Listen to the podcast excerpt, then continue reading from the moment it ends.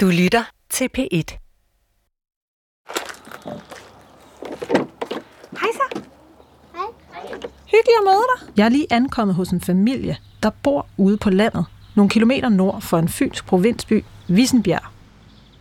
Den første, jeg møder, er familiens seksårige pige. Hvad gik jeg agere? Bare sådan et lille skilt. Se, så hvis du siger noget nu, så optager min optager det. Gik jeg du? Skal jeg sige noget? Hallo, hallo. Jeg blev opmærksom på Vissenbjerg, da jeg for få dage siden stødte på den her hjemmeside, hvor mulige bagmænd søger efter polske prostituerede til at arbejde i Danmark. Og nu peger nogle af de her rekrutteringsopslag mod en stråtækgård lidt længere op ad grusvejen. Det mærkelige er, at stedet lidt længere op ad vejen faktisk har slået sig op på at være et alternativ til prostitution, hvor man i stedet for at dyrke sex med mennesker, gør det med dukker. Spørgsmålet er bare, hvem der i virkeligheden sælger sex fra den her gård. Fra P1 Dokumentar. Det her er det brændte bordel. Jeg skal lige have mine hørebøffer, så kan du høre noget. Mit navn er Anne Skjerning, Jeg hedder Anne. Hvad hedder du? og det her er tredje episode.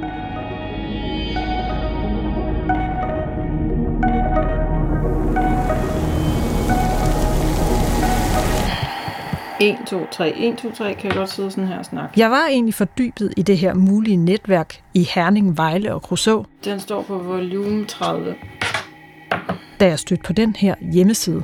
Jeg har fundet en hjemmeside i Polen, hvor øh, folk, der leder i Danmark, der leder efter prostituerede. Herinde er der et hav af jobtilbud, også fra Danmark. Øh, og de her jobopslag, de er virkelig interessante, fordi de giver et helt fuldstændig nyt indblik i, hvordan der bliver rekrutteret til bordeller i Danmark. Og noget af det, de lover dem, det er en ekstremt god løn.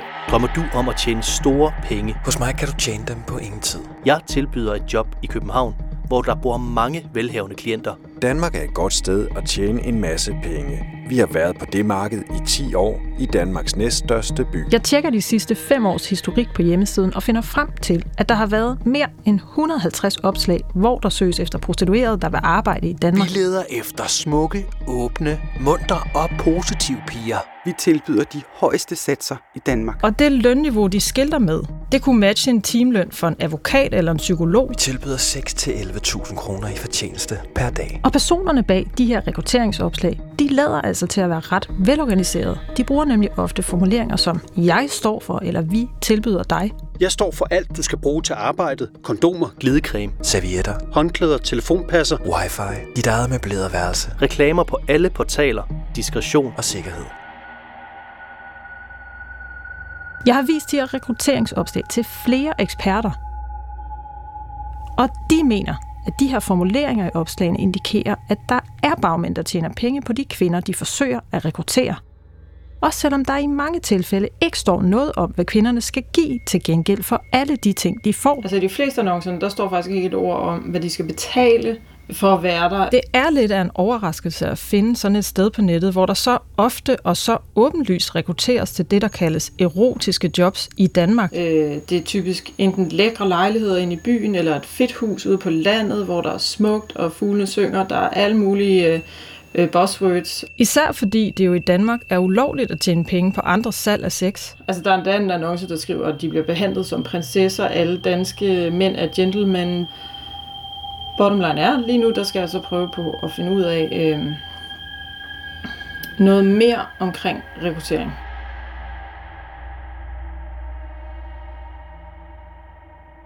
Så nu går jeg igennem de her opslag et efter et, for at se, om det kan føre mig på sporet af, hvem det er, der har skrevet dem. Men dem, der har lavet opslagene, de oplyser hverken deres fulde navne eller deres adresser. Typisk kan de kun kontaktes på et anonymt mobilnummer eller en intetsigende e-mailadresse. Så jeg kan ikke umiddelbart se, hvem der i virkeligheden står bag.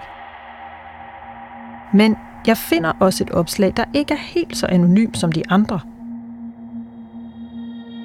Et opslag, der peger mod det stråtægte bondehus tæt på, hvor den seksårige pige og hendes familie bor. Hallo, hallo. Du kan høre dig selv, det er vildt sjovt. Tør du prøve? På den her erotiske jobbørs i Polen ser jeg nemlig fire opslag, der er lagt op på præcis samme dato, den 10. august 2020. Og her står blandt andet, Vi søger kvinder i alderen 22 til 50 år. Du behøver ikke være model. Men du skal have et højt serviceniveau og være klar til at arbejde hårdt. Vi står for stedet, reklame og telefonkommunikation med kunden. i hver af de fire opslag er der fotos af det sted, den prostituerede skal bo og arbejde. Vi giver ingen garantier i forhold til fortjeneste, Det er enten i lejligheder i flere jyske byer, f.eks. Randers og Aarhus, men 500 til 1000 euro om dagen er muligt. eller i det gråmalede bondehus med stråtag, som ligger her tæt ved Visenbjerg på Fyn. Så. Og de her opslag, de er alle sammen skrevet af en person, der kalder sig Benny. Men telefonnummerne og mailadresserne i hver annonce, de er til gengæld forskellige. Så jeg prøver at tjekke, om de her mails og telefonnumre kunne fremgå andre steder på nettet. Og så finder jeg en ny hjemmeside for erotiske jobs, som jeg ikke har set før. Her ligger der også fire jobopslag fra næsten samme dato og samme byer. Og de opslag er også skrevet af en, der kalder sig Benny. Men modsat de første opslag, jeg fandt, så har de her en fælles kontaktmail, og den hedder info motelvisenbjerg.dk. Motel Vissenbjerg.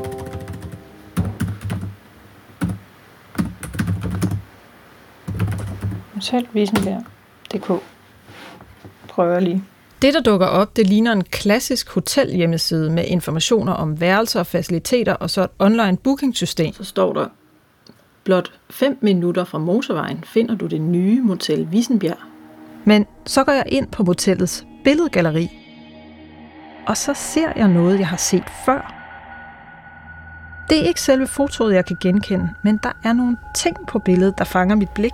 Der er sådan et værelse, der sådan har fuldstændig sortmalet væk. Synes jeg bare, jeg kan kende den der ramme. I et værelse med sortmalede vægge, der hænger der et aflangt spejl med en hvid ramme hen over en dobbeltseng. Og i vindueskarmen ved siden af, der står der et lille appelsintræ. Jeg er seriøst sikker på, at jeg har set det der før. Det her, det er præcis det værelse, jeg har set i et af de jobopslag, som ham, der kalder sig Benny, har lagt ud på den polske hjemmeside. Min første tanke er, at nogen måske driver et bordel, forklædt som et motel på Fyn. Hvad foregår der egentlig på det her motel? Og hvem er den her Benny, der står bag opslagene?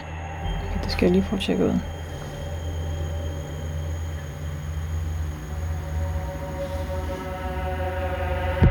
Jeg kan ikke finde nogen kontaktpersoner på motellets hjemmeside. Så jeg vender tilbage til jobopslagene på den polske jobbørs, og her finder jeg et telefonnummer, der tilhører et dansk firma. Og det firma, det har præcis samme adresse som motellet i Visenbjerg. Jeg kan se det fulde navn på ejeren af firmaet. Her der nøjes vi bare med at kalde ham for Odin.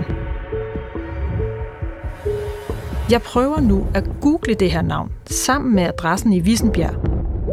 Og det første, der dukker op, det er en landzonetilladelse, som kommunen har givet Odin i februar 2019. Men det er ikke nogen tilladelse til at åbne et motel. Det handler om en klinik på adressen i Vissenbjerg. Og det er ikke nogen helt almindelig klinik. Assens Kommune har nemlig givet tilladelse til at åbne en klinik, der ved hjælp af dukker yder seksuelle oplevelser, f.eks. til personer med nedsat funktionsevne. Og da stedet åbnede, sørgede ejerne for at invitere TV2 Fyn og BT på rundtur. Men konceptet har også vagt skepsis. Sidste år måtte Dollhouse flytte fra Aarhus på grund af modstand fra naboerne. Jeg tror igen på grund af det skeptiske og det her med, at, udadtil, så, her- så, så er det jo bare et bordel. Og det er det jo det er det i og for sig, men det er jo ikke det samme. Det er altså ikke det samme som et normalt bordel, siger personen i indslaget til TV2 Fyn. Men nu sidder jeg på den ene side med en tilladelse, hvor Assens Kommune giver ejerne lov til, at der må drives dukkebordel på den her adresse. Men jeg sidder også med en række jobopslag fra den polske hjemmeside, hvor der bliver søgt efter rigtige kvinder af kød og blod, der skal arbejde samme sted. det hænger bare ikke rigtig sammen.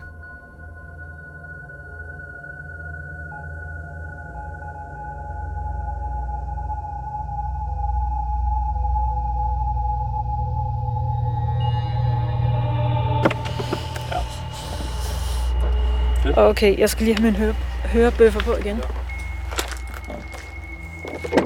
Dukkebordellet i Visenbjerg det ligger på en blind vej, hvor man skal passere et par huse, før man kommer frem. Og lige før man svinger ind på vejen, der ligger en bondegård, og her bor Morten. Kommer I inden for byen, eller har I boet her længe? Nej, nej, vi har boet her i...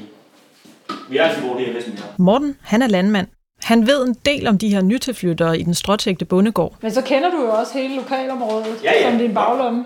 Han fik nemlig den her ansøgning om landzonetilladelse, som jeg fandt på nettet i høring, fordi han er en af naboerne. Lige i starten der tænkte jeg ikke så meget over, for det var til handicappede, så der var, ikke, der var egentlig ikke sådan, der var min tanke ikke sådan, at, at det var noget problem. Men så kunne jeg sådan godt, øh, og så snakkede jeg med nogle af de andre, og de havde så været nede og søge på det der firma, som havde det dukkemodel. Og så siger han så, så har man en eller anden og siger, du ved godt, det er sådan noget med tæskesex og sådan noget der.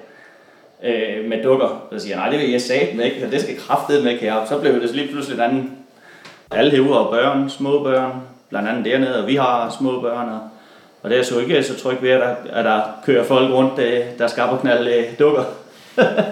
Derfor laver de en fælles indsigelse mod den her nye klinik, som de sender til Assens Kommune.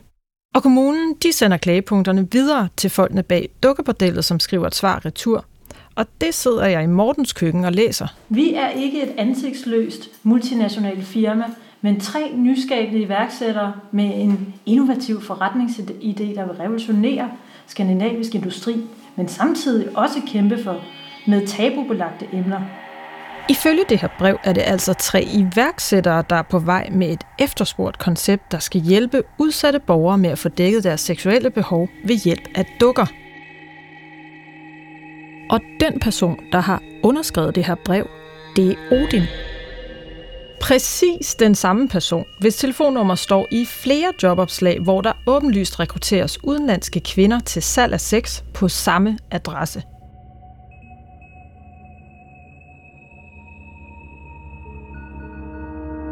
Vejen op til det her dukkebordel er smallere og mere kuperet, end jeg havde forestillet mig. Det er bare en grusvej, der slynger sig 700 meter fra asfaltvejen og ind mellem bakkede marker og et par gårde. Flere af husene på vejen derop, de ligger lidt trukket tilbage fra selve grusvejen. Men et hus ligger klods op ad vejen. Prøv at se. Nu kan... Prøv at se noget nu. Jeg kan lyde. Og her bor pigen på 6 år med sin familie. Hej så. Goddag. Og jo, tak.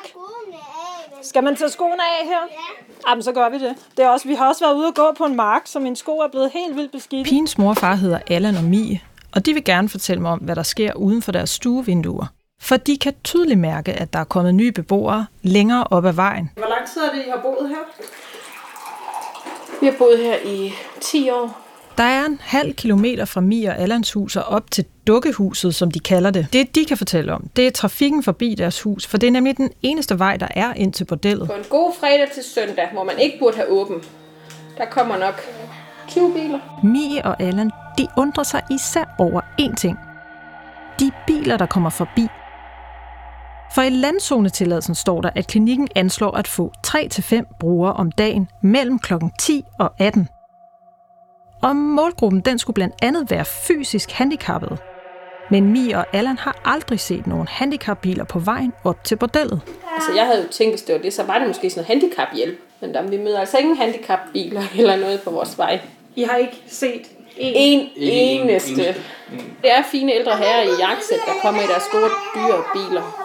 Nu har vi simpelthen nødt til at gå med vores børn ud hele tiden, for vi aner ikke, hvem der kommer kørende ud på vejen, og vi aner ikke, hvor stærkt de kører. Og... For de kommer over døgnets 24 timer, og det starter sådan hen ad eftermiddagen, og så kan det ellers bare fortsætte til to-tre stykker om natten. Eller ja. nogen det kan det godt være senere også. Og så er der en tredje ting, som familien synes er meget ubehagelig, og som samtidig har skærpet deres mistanke om, at bordellet måske ikke kun tilbyder sex med dukker. Når de kommer her, kan de ikke finde ud af, øhm, om det er det hus her, der er dukkehuset. Så i starten havde vi rigtig mange inde i vores gårdsplads for at spørge. Altså lige her? Lige her, ja. Og vores have er ligesom ikke indbydende til det her, det er et dukkehus. Altså der har været swimmingpool op til børn, og der er legehus og sådan noget, men alligevel kommer de her. Og i sommer havde vi en gammel mand her, der ville købe en lille pige til noget massage. Hvad, hvad sagde han?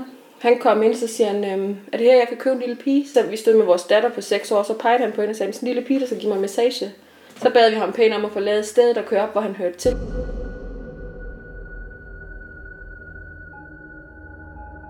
De har nogle gange nogle damer med i bilen, når de kører forbi. Hvem har damer med i bilen? Dem, der har, har modellet deroppe, eller Altså, dukkehuset. Ja, De har, de har også bilen. nogle thailandske, polak, polske piger eller sådan noget, nogle gange med i bilerne. Det har de? Ja. Men det der med, at I har lagt mærke til, at der er kvinder med i bilerne, mm. hvornår startede det? Jamen, der, det startede her efter landet blev åbnet lidt op igen. Jeg vil også gerne finde ud af, om Mia og Allan ved, hvem der står bag det her sted. Så jeg har taget et billede med af Odin, som jeg viser til dem. Han bor der fast, og det er også ham, der har lavet sådan nogle opslag på Facebook, hvor han søgte en eller anden, der kunne tænke sig at komme og slå græsplænen og altså holde arealerne der. Det er ham, der, der altid ligger ud.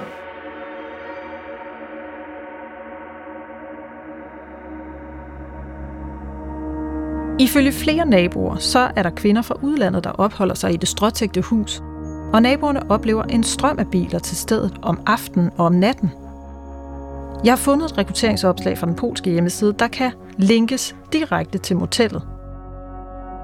Men det viser jo ikke, at der rent faktisk er prostituerede, der sælger sex fra adressen, og at nogen tjener penge på det. Jeg er også stadig på barbund i forhold til at dokumentere, at der er tale om et netværk med flere steder end Vissenbjerg, som de her rekrutteringsopslag indikerer. For der står jo, at de også har lejligheder i f.eks. Aarhus og Randers.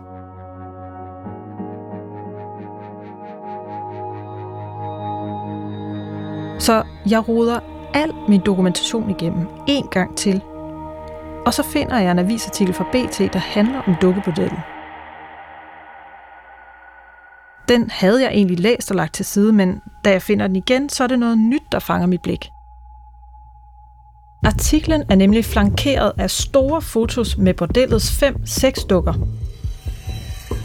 Og på et af billederne, der sidder deres eneste mandlige dukke, Hans, helt nøgen i en sort sofa. Og lige til højre for ham, der hænger der en indrammet plakat med en stor blå blomst. Og den plakat, den har jeg set før. Jeg kommer nemlig i tanke om en prostitutionsannonce med en kvinde, der har rødt hår og et stort smil på alle sine billeder. For udover at hun skriver, at hun er fra Polen, så har hun faktisk været i Vissenbjerg flere gange. Så jeg finder mine kopier af den rødhårede kvindes annoncer frem og begynder at kigge på alle hendes billeder. Det der, det er sgu da Vissenbjerg.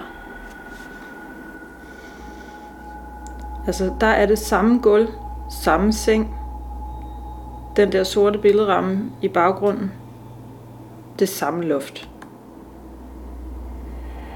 Det er præcis det samme rum og samme vinkel, som dukken Hans er fotograferet i med cirka 3 måneders mellemrum. Nu går det op for mig, at det er på den her måde, jeg skal finde ud af, om dukkebordellet i Visenbjerg i virkeligheden er en del af et muligt netværk med flere bordeller. For i jobannoncerne, hvor den her mand, der kalder sig Benny, søger efter prostituerede, der vil arbejde i Visenbjerg og i fire forskellige lejligheder i Aarhus, Aalborg, Viby og Randers, der kan jeg se billeder af, hvordan de forskellige lejligheder ser ud indvendigt.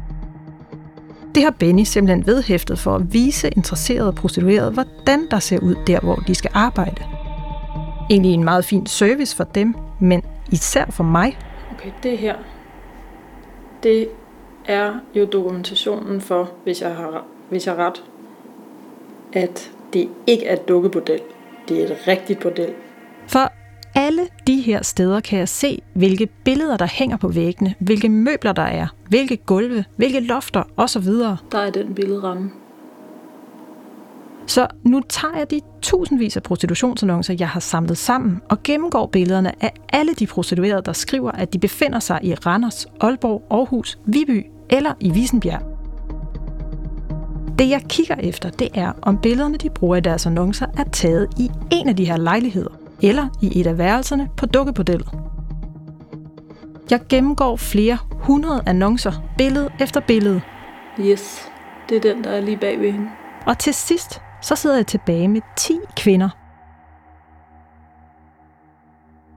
De her 10, de er alle sammen fotograferet, hvor de poserer uden ret meget tøj på, enten i huset i Visenbjerg eller i en af lejlighederne i Aalborg eller Randers.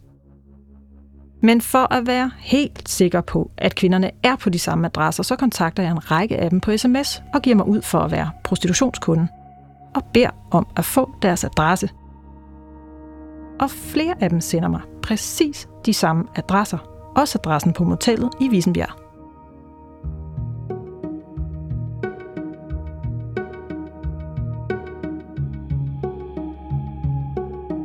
Så nu har jeg altså flere ting, der indikerer, at der er kvinder, der sælger sex fra de konkrete adresser, som Benny har lagt billeder op af i rekrutteringsannoncerne. Og noget tyder på, at de her kvinder også cirkulerer rundt imellem de her steder. For eksempel er der to kvinder, der er fotograferet sammen i et rum i Visenbjerg, men da jeg finder deres annonce, står der, at de opholder sig i Randers. Og i et andet tilfælde er en kvinde fotograferet i Randers, men opholder sig i Visenbjerg. Der er også en kvinde, der er fotograferet i Aalborg, men befinder sig i Viby.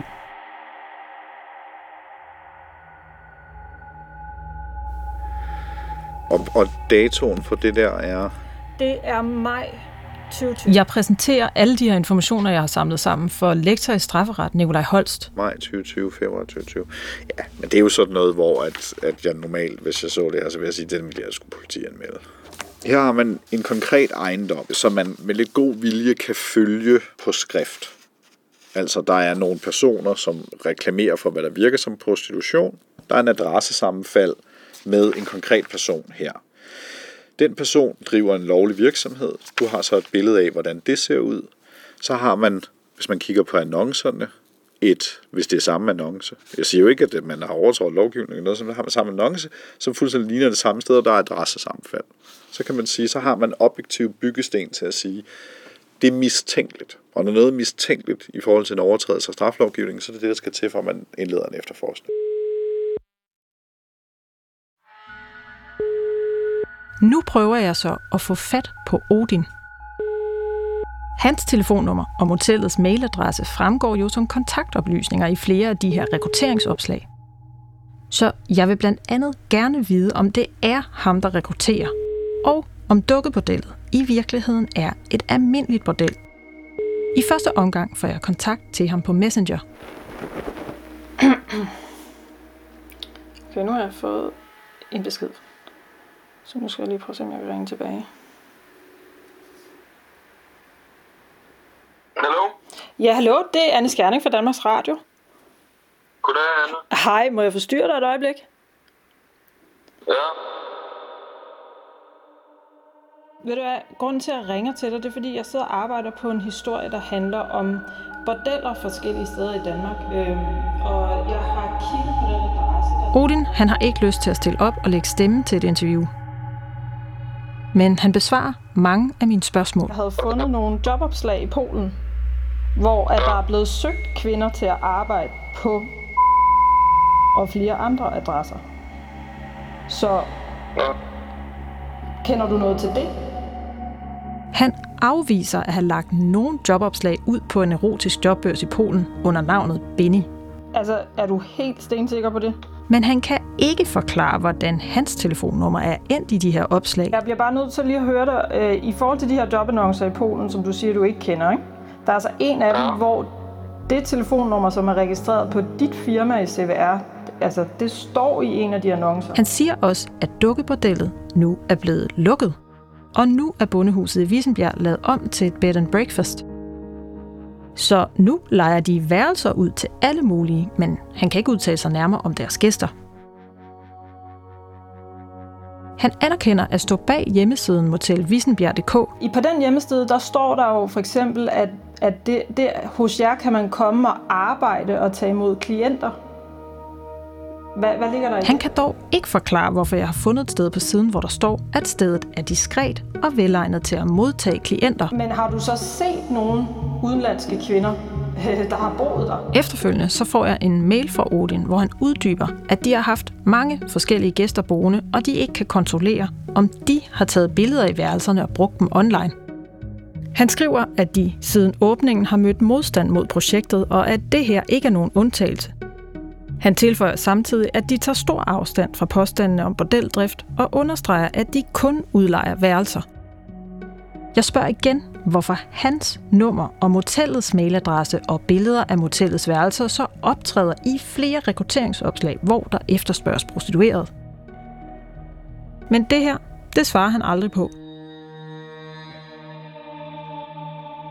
Jeg har præsenteret sagen for Fyns politi, og de svarer mig, at de nu er i gang med en efterforskning af netop den her sag, og derfor kan de ikke udtale sig om den. Jeg har også kontaktet Assens Kommune og bedt dem svare på naboernes kritik af, at kommunen er ligeglad med, om landzonetilladelsen bliver overholdt. Kommunen svarer, at de rigtig nok har modtaget en klage over dukkebordellet. Men på daværende tidspunkt fandt kommunen ikke, at der var grundlag for at antage, at der foregik aktiviteter i strid med landzonetilladelsen. Men på baggrund af de nye oplysninger, jeg har præsenteret, så har kommunen valgt at iværksætte et tilsyn, fortæller de.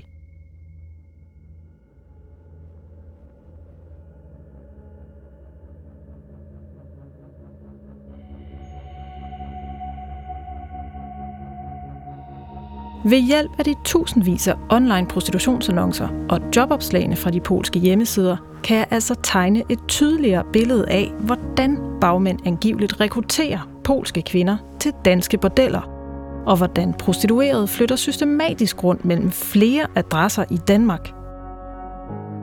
På det her Danmarkskort, jeg har lavet, der kan jeg se mindst tre andre tilfælde af noget, der kunne ligne decideret netværk, på samme måde som Herning, Vejle, Kruså og Vissenbjerg. Altså endnu flere potentielle netværk, jeg kunne prøve at afdække.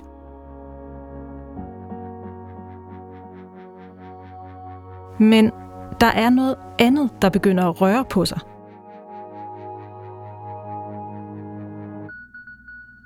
Det handler om morbranden på bordellet i Aalborg.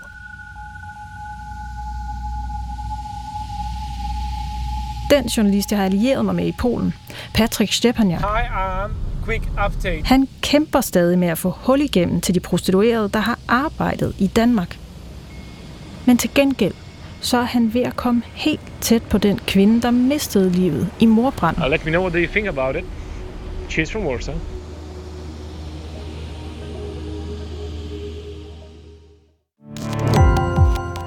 Gå på opdagelse i alle DR's podcast og radioprogrammer. I appen DR Lyd.